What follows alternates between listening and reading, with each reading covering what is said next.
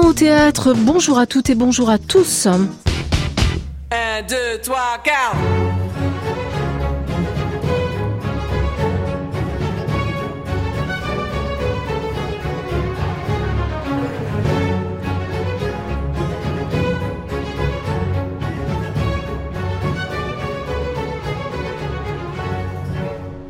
Vous pensiez en avoir euh, fini avec euh, l'obscurantisme, avoir quitté l'âge des cavernes? Erreur. Voici ce qui se passe en Alabama, aux États-Unis, en 2019. Vous êtes dans mon ventre. Vous n'avez rien à faire là.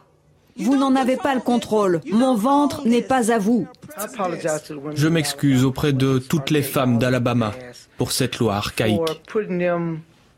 Peut-être devront-elles vivre dans un état qui leur permettra d'être violées. Et je m'excuse aussi pour le fait qu'elles devront porter aussi le fruit de l'inceste pendant neuf mois.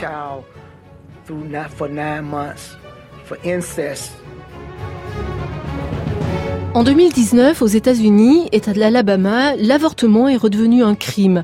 Sauf si la mère encourt un danger vital, l'IVG n'est plus autorisé, même en cas de viol ou d'inceste. Le sénateur démocrate Bobby Singleton a beau s'en excuser, la loi qui vient d'être votée aura raison de son indignation. Triste épisode et deux sinistres augures qui nous ramènent en boomerang vers la France et les combats menés dans les années 70 pour la légalisation de l'IVG, combat âpre, courageux, nécessaire, porté évidemment par Simone Veil, mais avant elle par l'avocate Gisèle Halimi. Voulons qu'en toute hypothèse et en dernier ressort, la femme et la femme seule soient libres de choisir.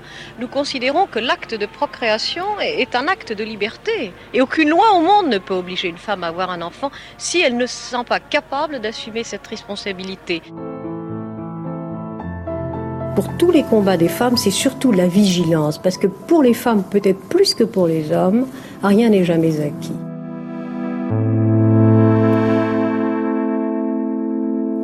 Can you feel the vibration waving through me? Another kind of sensation.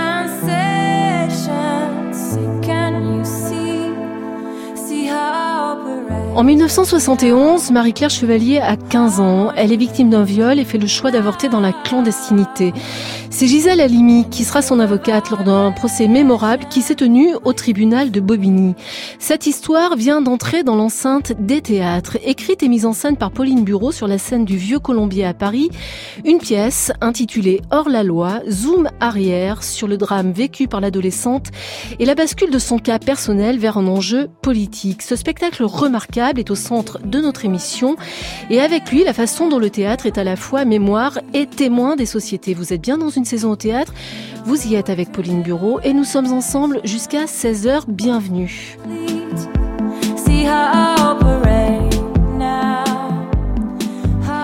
Et bonjour Pauline Bureau. Bonjour. Alors c'est le spectacle événement de cette fin de saison. Or la loi, votre création, ne fait pas seulement le buzz, il déclenche un choc, une déflagration intime, profonde chez chaque spectateur. Pourquoi? Parce que vous parvenez à nous faire entrer dans l'intériorité d'une jeune fille, Marie-Claire, et parce que grâce à vous, sans que vous ayez absolument recours au pathos ou à la sensiblerie, personne, absolument personne, ne quitte le théâtre du Vieux Colombier sans avoir été littéralement affecté par le récit dont on est témoin.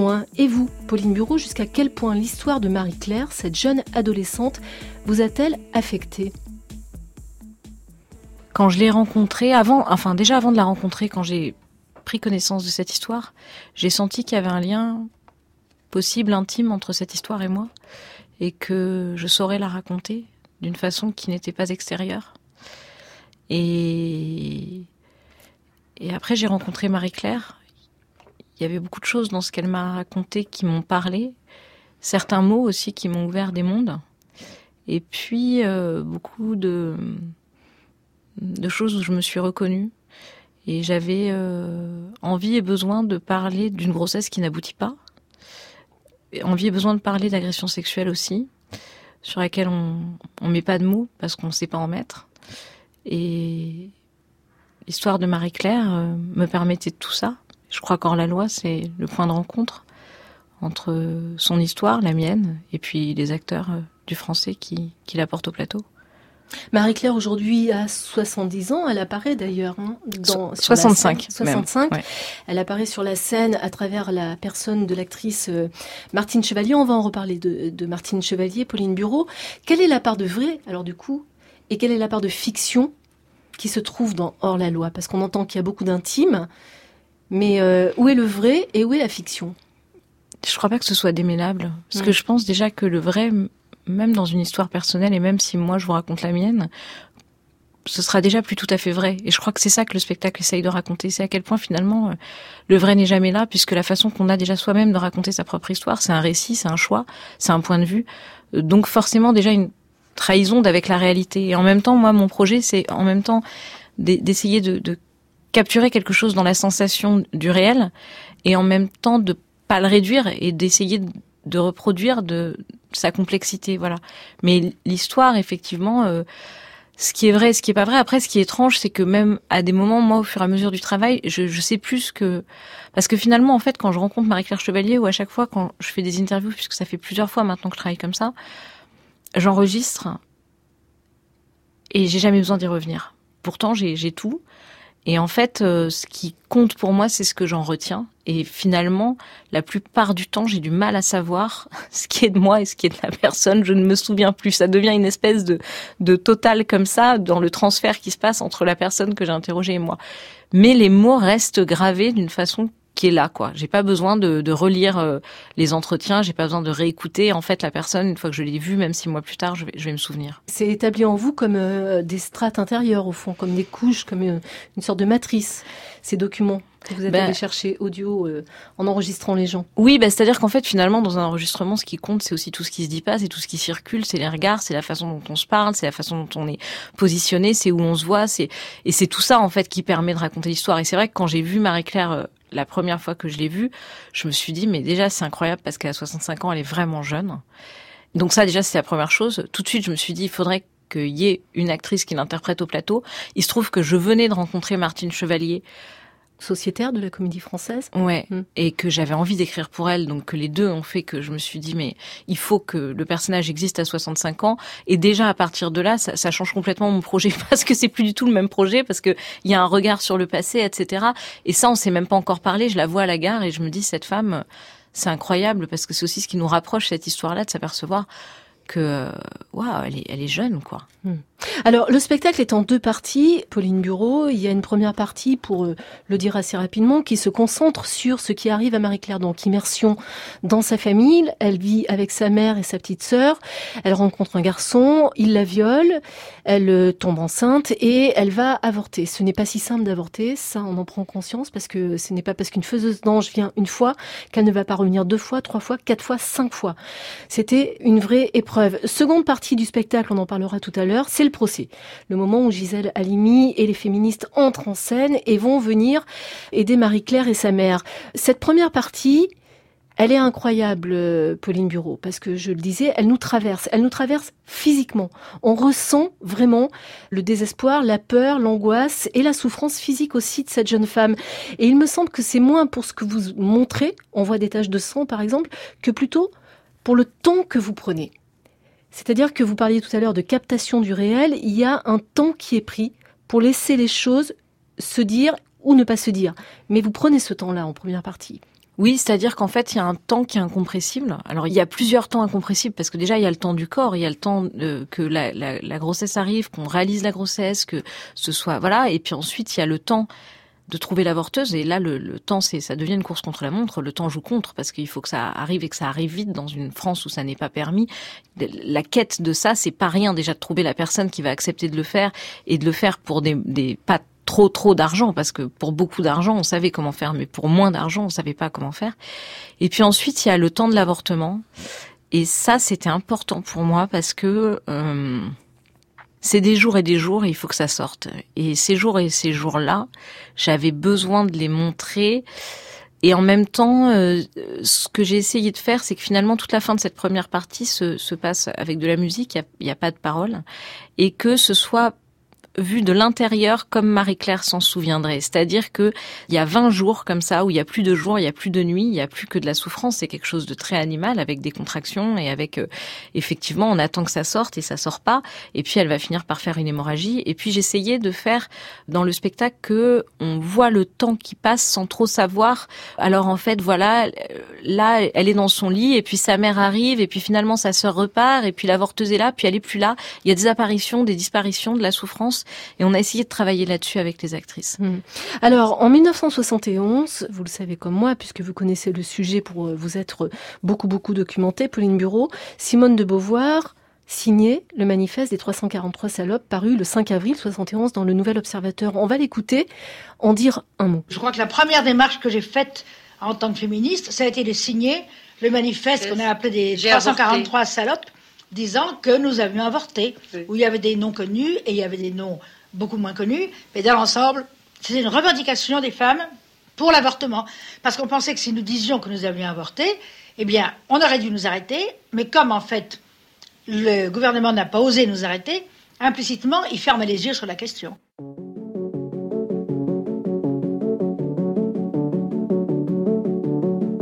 France Culture, Une saison au théâtre. Joël Gaillot.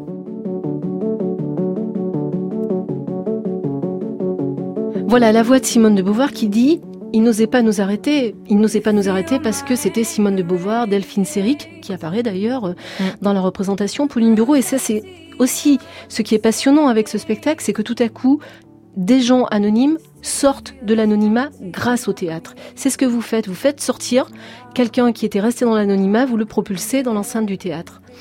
En tout cas, moi, ce qui m'intéresse, c'est de rencontrer une personne et à la travers des, vies comme ça, de trouver une ossature poétique. Qu'est-ce qui fait que cette personne devient un personnage? Et du coup, euh, ça ouvre plein de possibles. Mais est-ce qu'il n'y a pas un désir chez vous, comme chez pas mal de jeunes femmes artistes actuellement, de s'emparer de cette histoire des femmes et de se mettre à l'écrire depuis votre place à vous, depuis votre point de vue à vous. On recevait la semaine dernière dans cette émission Tania de Montaigne qui a décidé de faire apparaître en pleine lumière Claudette Colvin, première femme à avoir refusé de se lever dans un bus aux États-Unis avant Rosa Parks et dont personne n'a entendu parler. Vous, vous faites un peu la même chose. Je prends la plume et moi, je vais me mettre à écrire l'histoire de ces femmes. Il y a, il y a ce mouvement-là, me semble-t-il, en ce moment au théâtre. C'est possible. Bah, en tout cas, c'est- c'est-à-dire que c'est une histoire qui n'a pas été mise en mots, quoi. Donc, euh, comme toutes les histoires qui n'ont pas été mises en mots, elles, elles n'existent pas, ou elles existent moins, ou elles existent peu. Et du coup, j'ai l'impression que c'est c'est important de la porter sur les plateaux. Moi, je suis arrivée par là à l'écriture. Je suis arrivée à l'écriture parce que il m'a semblé qu'à l'intérieur de mon vécu, il y avait beaucoup de choses dont je ne trouvais pas d'écho et beaucoup de choses dont je n'avais aucune représentation et aucune représentation sur les plateaux de théâtre. Alors l'avortement en fait partie. Moi, le spectacle est parti de là, c'est-à-dire c'était aussi de dire il y avait le fait de raconter une page de l'histoire des femmes et puis il y avait aussi le fait de raconter des choses physiques qu'on traverse et qu'on est nombreuses à traverser, puisqu'en France, une femme sur trois avorte, donc c'est une, expérience qui est ultra communément partagée. Et au demeurant, on trouve euh, très peu d'échos de ça, très peu d'échos sur les plateaux, au théâtre, etc. on n'en parle pas, on n'en parle pas. Alors on parle de la vie, de la mort, d'une façon qui est comme ça philosophique. Ça, c'est- c'est Marie Dariussec qui disait ça, qui disait voilà la vie, la mort. Mais quand c'est très concret, euh, les fausses couches, euh, le sang, les avortements, les grossesses, l'accouchement, etc.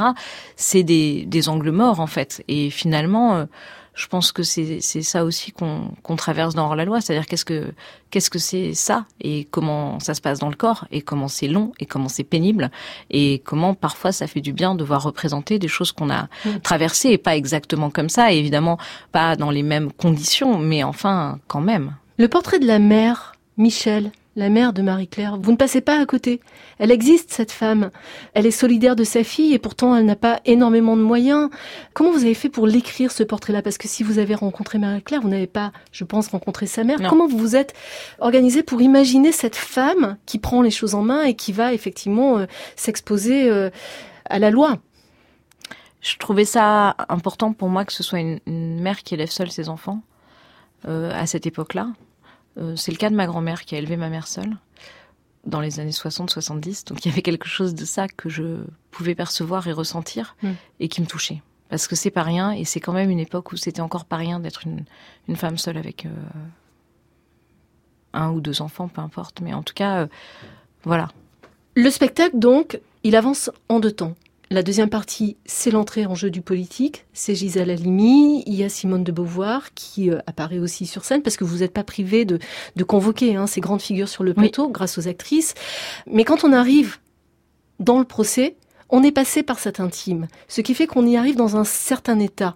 Cette construction, vous aviez conscience, Pauline Bureau, qu'elle allait déposer le public avec un certain état d'esprit au seuil de ce procès de Bobigny comme une opération un peu kinesthésique, au fond. Euh. Je crois que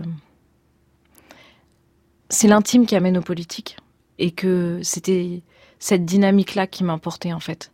De comprendre à quel point, finalement, euh, le politique ou le militantisme, en ce qui concerne le féminisme, mais euh, certainement à d'autres voilà d'autres engagements c'est dans le corps et c'est dans le corps que ça se passe et je crois que c'est là que que l'engagement est le plus fort et le plus irréductible parce que c'est pas pareil de s'engager pour euh, quelque chose de mental que pour son propre corps.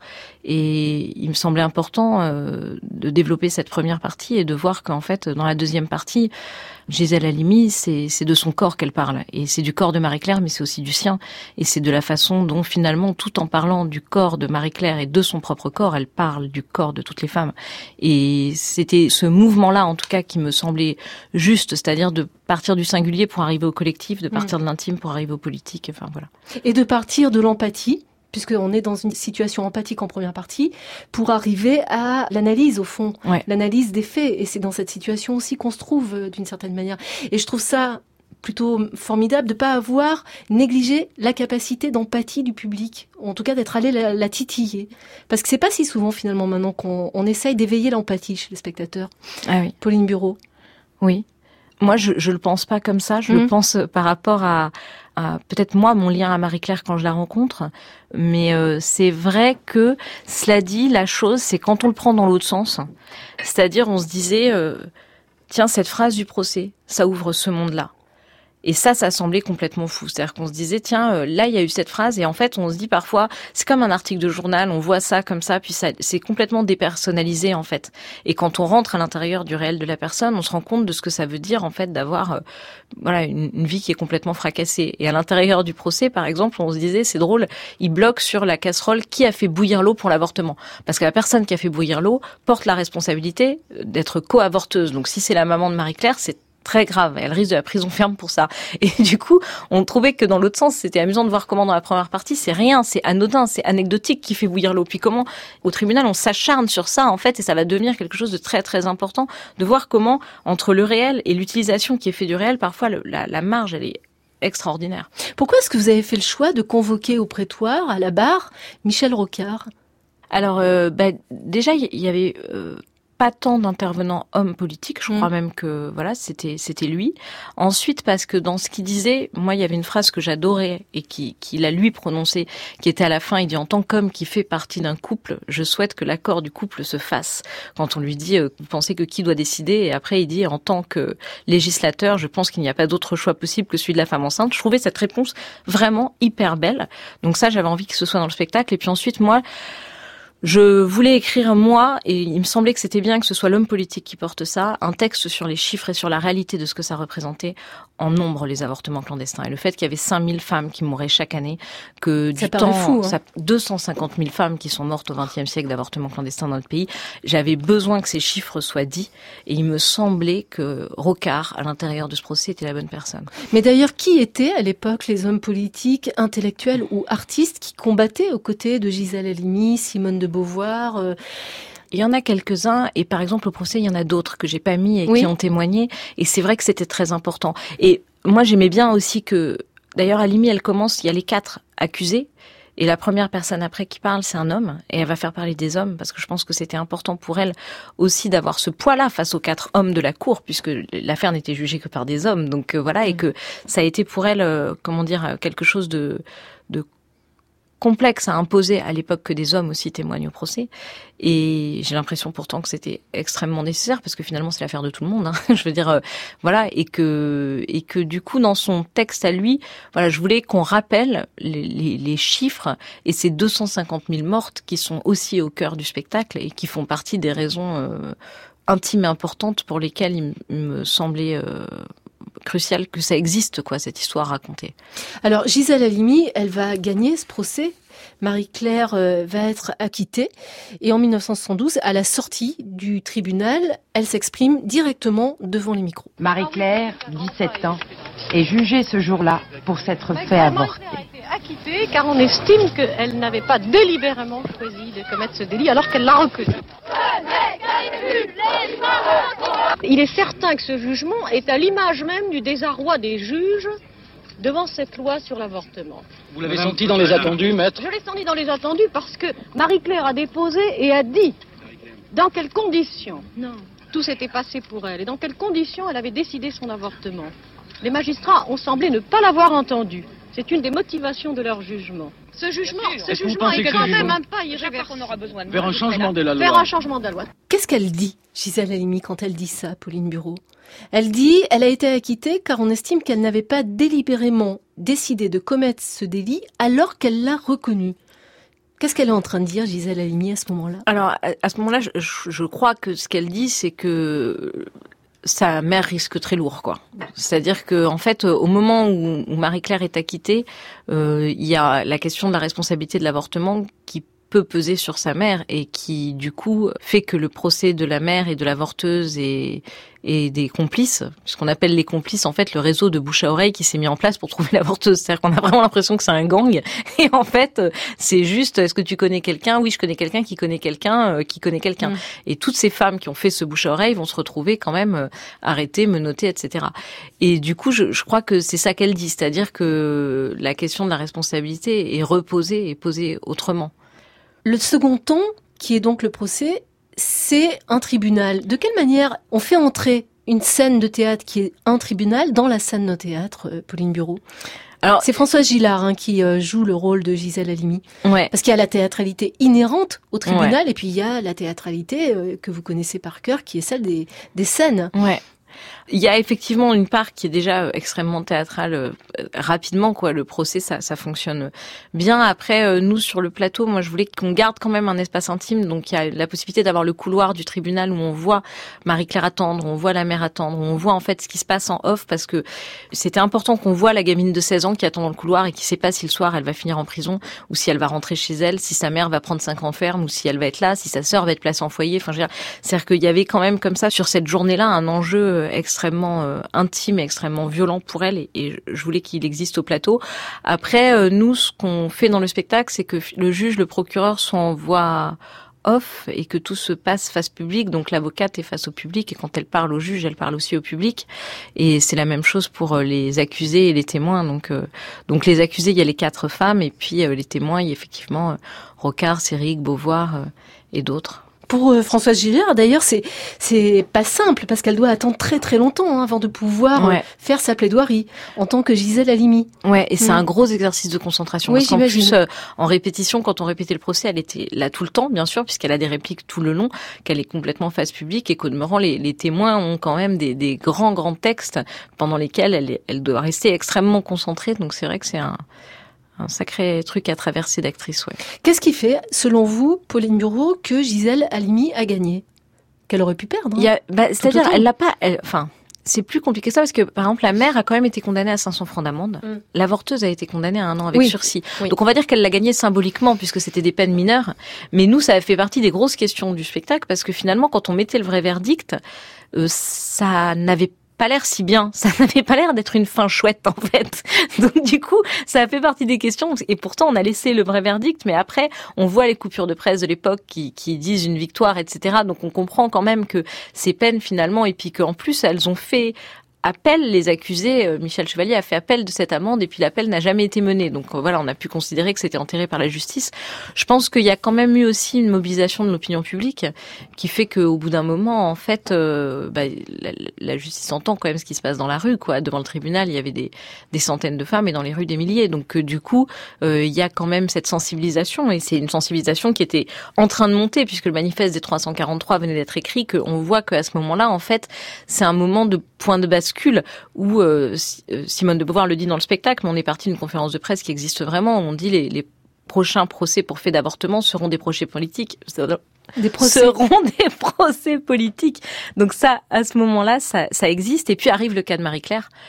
Et son histoire, elle, va vraiment rencontrer la grande histoire. Ça va être aussi sur ce moment-là que tout va se jouer parce que ça arrive à ce moment-là et pas trois ans avant et pas trois ans après. Voilà. Et du coup, c'était ça aussi qui était assez fascinant. Mais est-ce que vous êtes troublée, vous, Pauline Bureau, justement, de, de créer un spectacle qui tout à coup vient rencontrer aussi l'histoire, puisque ce qu'on disait de l'Alabama en ouverture de cette émission, lorsque vous avez commencé à travailler sur ce projet, ça n'existait pas. Vous avez commencé à travailler bien avant Ouais. 2019, à écrire bien avant 2019.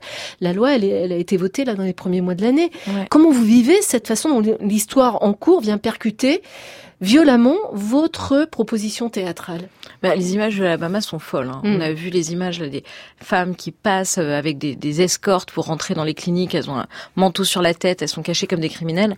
C'est c'est vrai que ça fait peur et que c'est terrifiant, quoi. Après, je pense que effectivement, il, il faut rester vigilant. Et puis, euh, il y a la question de, de- des- des questions qui sont toujours euh, extrêmement présentes. Bah, il faut rester d'autant plus vigilant que dans le programme du Vieux Colombier, qui est très bien fait, Agathe euh, Sanjuan, qui est euh, la documentariste du théâtre, a établi une euh, chronologie du droit des femmes en France, Ouais. qui démarre à 1791, Olympe de Gouges, qui rédige la Déclaration des droits de la femme et de la citoyenne, et qui sera gui- guillotinée en 1793, qui passe par différentes étapes. hein. donc, c'est aussi bien euh, le droit de vote que le, le moment où les femmes ont pu ouvrir un compte en banque, l'avortement, la loi Simone Veil, et qui s'achève, et ça, ça fait très peur. En 2018, l'hôpital de Bégueule, dans la Sarthe, est obligé de suspendre les IVG, trois médecins ayant fait jouer leur clause de conscience. Plusieurs autres hôpitaux en France sont contraints de réduire ou d'arrêter temporairement les IVG pour la même raison. 2018. Ouais. Bah, en France, euh, actuellement, il y a un recul. Hein. On a, on a, il y a quand même des difficultés certaines, des délais qui s'allongent dans plein de régions. Et voilà, je pense qu'on est, on n'est pas non plus euh, tout à fait exemplaire. Après, moi, je, je- là, par exemple, le spectacle parle de l'avortement. Je pense qu'on pourrait parler de la GPA et se dire que, effectivement, en France aujourd'hui, euh, une femme dispose pas de son corps comme elle le souhaite et qu'il y a encore euh, pas mal de monde pour lui expliquer ce qu'il faut qu'elle fasse avec son ventre. Moi, je pense que votre spectacle, qui est très très bien euh, sur la scène du Vieux Colombier, il devrait pouvoir partir partout dans les salles de province euh, en décentralisation, euh, Pauline Bureau. C'est ce qu'on appelle Oui. un spectacle d'utilité publique, vous savez? Ah bah, je suis, non, mais moi, en je, plus je- d'être artistiquement Bah, magnifique. Mm. merci beaucoup. On va se quitter avec une voix qu'on ne peut pas ne pas faire entendre dans cette émission. C'est évidemment la voix de Simone Veil. Monsieur le Président, Mesdames, Messieurs les députés, si j'interviens aujourd'hui à cette tribune, ministre de la Santé, femme et non parlementaire, pour proposer aux élus de la nation une profonde modification de la législation sur l'avortement, croyez bien que c'est avec un profond sentiment d'humilité devant la difficulté du problème comme devant l'ampleur des résonances qu'il suscite au plus intime de chacun des Françaises et des Français, et en pleine conscience de la gravité des responsabilités que nous allons assumer ensemble. Mais c'est aussi avec la plus grande conviction que je défendrai un projet longuement réfléchi et délibéré par l'ensemble du gouvernement, un projet qui, selon les termes mêmes du président de la République, a pour objet de mettre fin à une situation de désordre et d'injustice et d'apporter une solution mesurée et humaine à un des problèmes les plus difficiles de notre temps.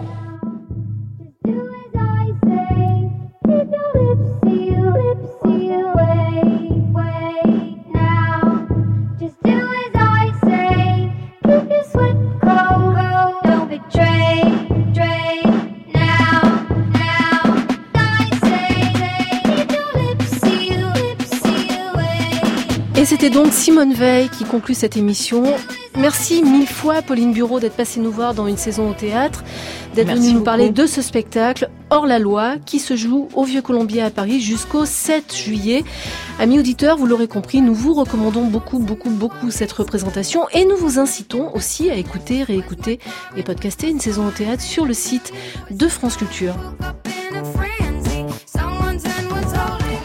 Chouchane, Jark Gaillon, Valentin Bobinet, Vanessa Nadjar, Joël Gaillot vous salue. Il est 16h très bientôt sur France Culture et vous avez rendez-vous avec Aurélie Luneau et son magazine de cause à effet. Excellent dimanche à vous tous.